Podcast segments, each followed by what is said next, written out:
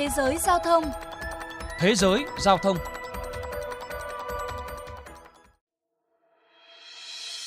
Các bạn thân mến, giới chức Trung Quốc cho biết nước này sẽ đặt mục tiêu đỉnh phát thải CO2 trước năm 2030, sau đó giảm dần về không vào năm 2060. Thực tế cho thấy những năm gần đây Trung Quốc đầu tư rất mạnh vào lĩnh vực năng lượng tái tạo như là năng lượng mặt trời, năng lượng gió và hiện tại là các dự án phát triển năng lượng hydro. Nhà chức trách Trung Quốc mới đây tuyên bố, vận tải đường bộ chạy bằng nhiên liệu hydro sẽ là một trong những ưu tiên hàng đầu trong ngân sách đầu tư công nghệ trị giá 560 tỷ đô la Mỹ mỗi năm. Được hỗ trợ bởi các khoản trợ cấp từ chính phủ, 35 dự án liên quan đến pin nhiên liệu, xe chạy bằng pin nhiên liệu và trạm tiếp hydro, tổng trị giá 110 tỷ nhân dân tệ, tương đương khoảng 17 tỷ đô la Mỹ, đã được ký kết tại Trung Quốc trong 5 tháng đầu năm 2021. Nhiều tỉnh thành phố đang khẩn trương vạch ra các kế hoạch phát triển hydro và kêu gọi nhà nước trợ cấp giúp thúc đẩy lĩnh vực này. Bà Ellen Gui, trưởng bộ phận môi trường xã hội và doanh nghiệp khu vực châu Á thuộc tập đoàn tài chính JP Morgan dự báo, trong tương lai xe chạy bằng pin nhiên liệu hydro sẽ chiếm phần lớn trên thị trường ô tô tải thương mại tại Trung Quốc. Hiện tại, xe chạy bằng pin nhiên liệu chỉ chiếm chưa đến 5% thị trường xe tải thương mại ở Trung Quốc. Tuy nhiên, con số này có thể tăng lên khoảng 33% tổng thị phần vào năm 2050.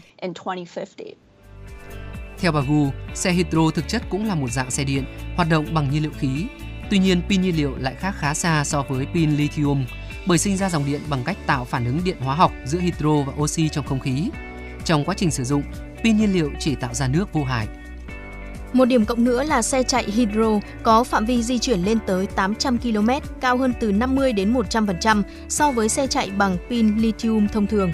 Ngoài ra, thời gian mỗi lần tiếp nhiên liệu cũng chỉ khoảng 10 đến 15 phút, tương đương thời gian đổ xăng dầu. Đồng quan điểm trên, ông Kay Whipke, giám đốc chương trình thử nghiệm các công nghệ hydro và pin nhiên liệu tại phòng thí nghiệm năng lượng tái tạo quốc gia Mỹ cho biết. Với hydro, thứ mà bạn nạp vào xe là các phân tử, miễn là bạn có thể đủ áp lực và đường dẫn dòng điện trở thấp thì bạn có thể bơm nhiên liệu cực kỳ nhanh. Thời gian qua, các nhà sản xuất ô tô lớn như Toyota, Honda, Hyundai hay BMW đều rất tích cực khai thác thị trường pin hydro. Đầu tháng 3 năm nay, tập đoàn Hyundai Motor khởi công xây dựng nhà máy sản xuất pin nhiên liệu tại Trung Quốc nhằm xâm nhập thị trường xe chạy bằng hydro của nước này. Công trình dự kiến hoàn thành trong năm 2021 và là nhà máy pin nhiên liệu hydro đầu tiên của Hyundai ở nước ngoài. Trong khi đó, Trung Quốc cũng đang thúc đẩy việc đẩy nhanh quảng bá các loại xe chạy bằng nhiên liệu xanh. Bà Ellen Wu từ tập đoàn tài chính JP Morgan phân tích.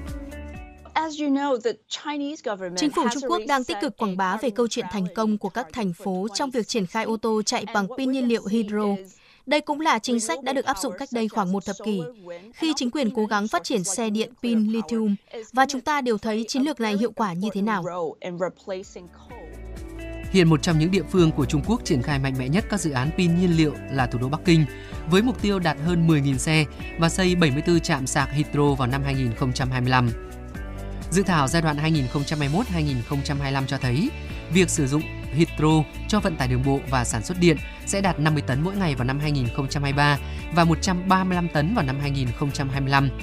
Từ năm 2021 đến năm 2025, khoảng 4.400 xe tải sẽ chuyển sang sử dụng pin nhiên liệu hydro thay thế cho 145.000 tấn dầu diesel tiêu thụ hàng năm.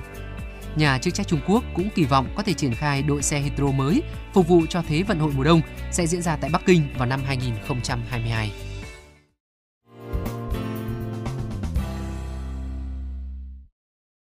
Quý vị và các bạn thân mến, Plug Power, hãng sản xuất pin nhiên liệu hydro có trụ sở tại Mỹ gần đây cho biết đang có kế hoạch mở rộng tại thị trường Trung Quốc, Việt Nam và Hàn Quốc thông qua liên doanh với SK Group. Theo ông Andrew Mas, chủ tịch kiêm giám đốc điều hành của Plug Power, các sản phẩm này thường chỉ được dùng ở Hàn Quốc, nhưng thông qua quan hệ đối tác của SK Group, Plug Power tin rằng sản phẩm cũng có tiềm năng ở Trung Quốc và Việt Nam. Ngoài ra, ông Musk còn cho rằng châu Á sẽ là một thị trường quan trọng trong mục tiêu tăng doanh thu của Plug Power từ con số 337 triệu đô la Mỹ năm 2020 lên 1,7 tỷ đô la Mỹ vào năm 2024 và chiếm khoảng 1 phần 3 tổng doanh thu. Những nội dung vừa rồi cũng đã khép lại chuyên mục Thế giới Giao thông ngày hôm nay. Cảm ơn quý thính giả đã chú ý lắng nghe.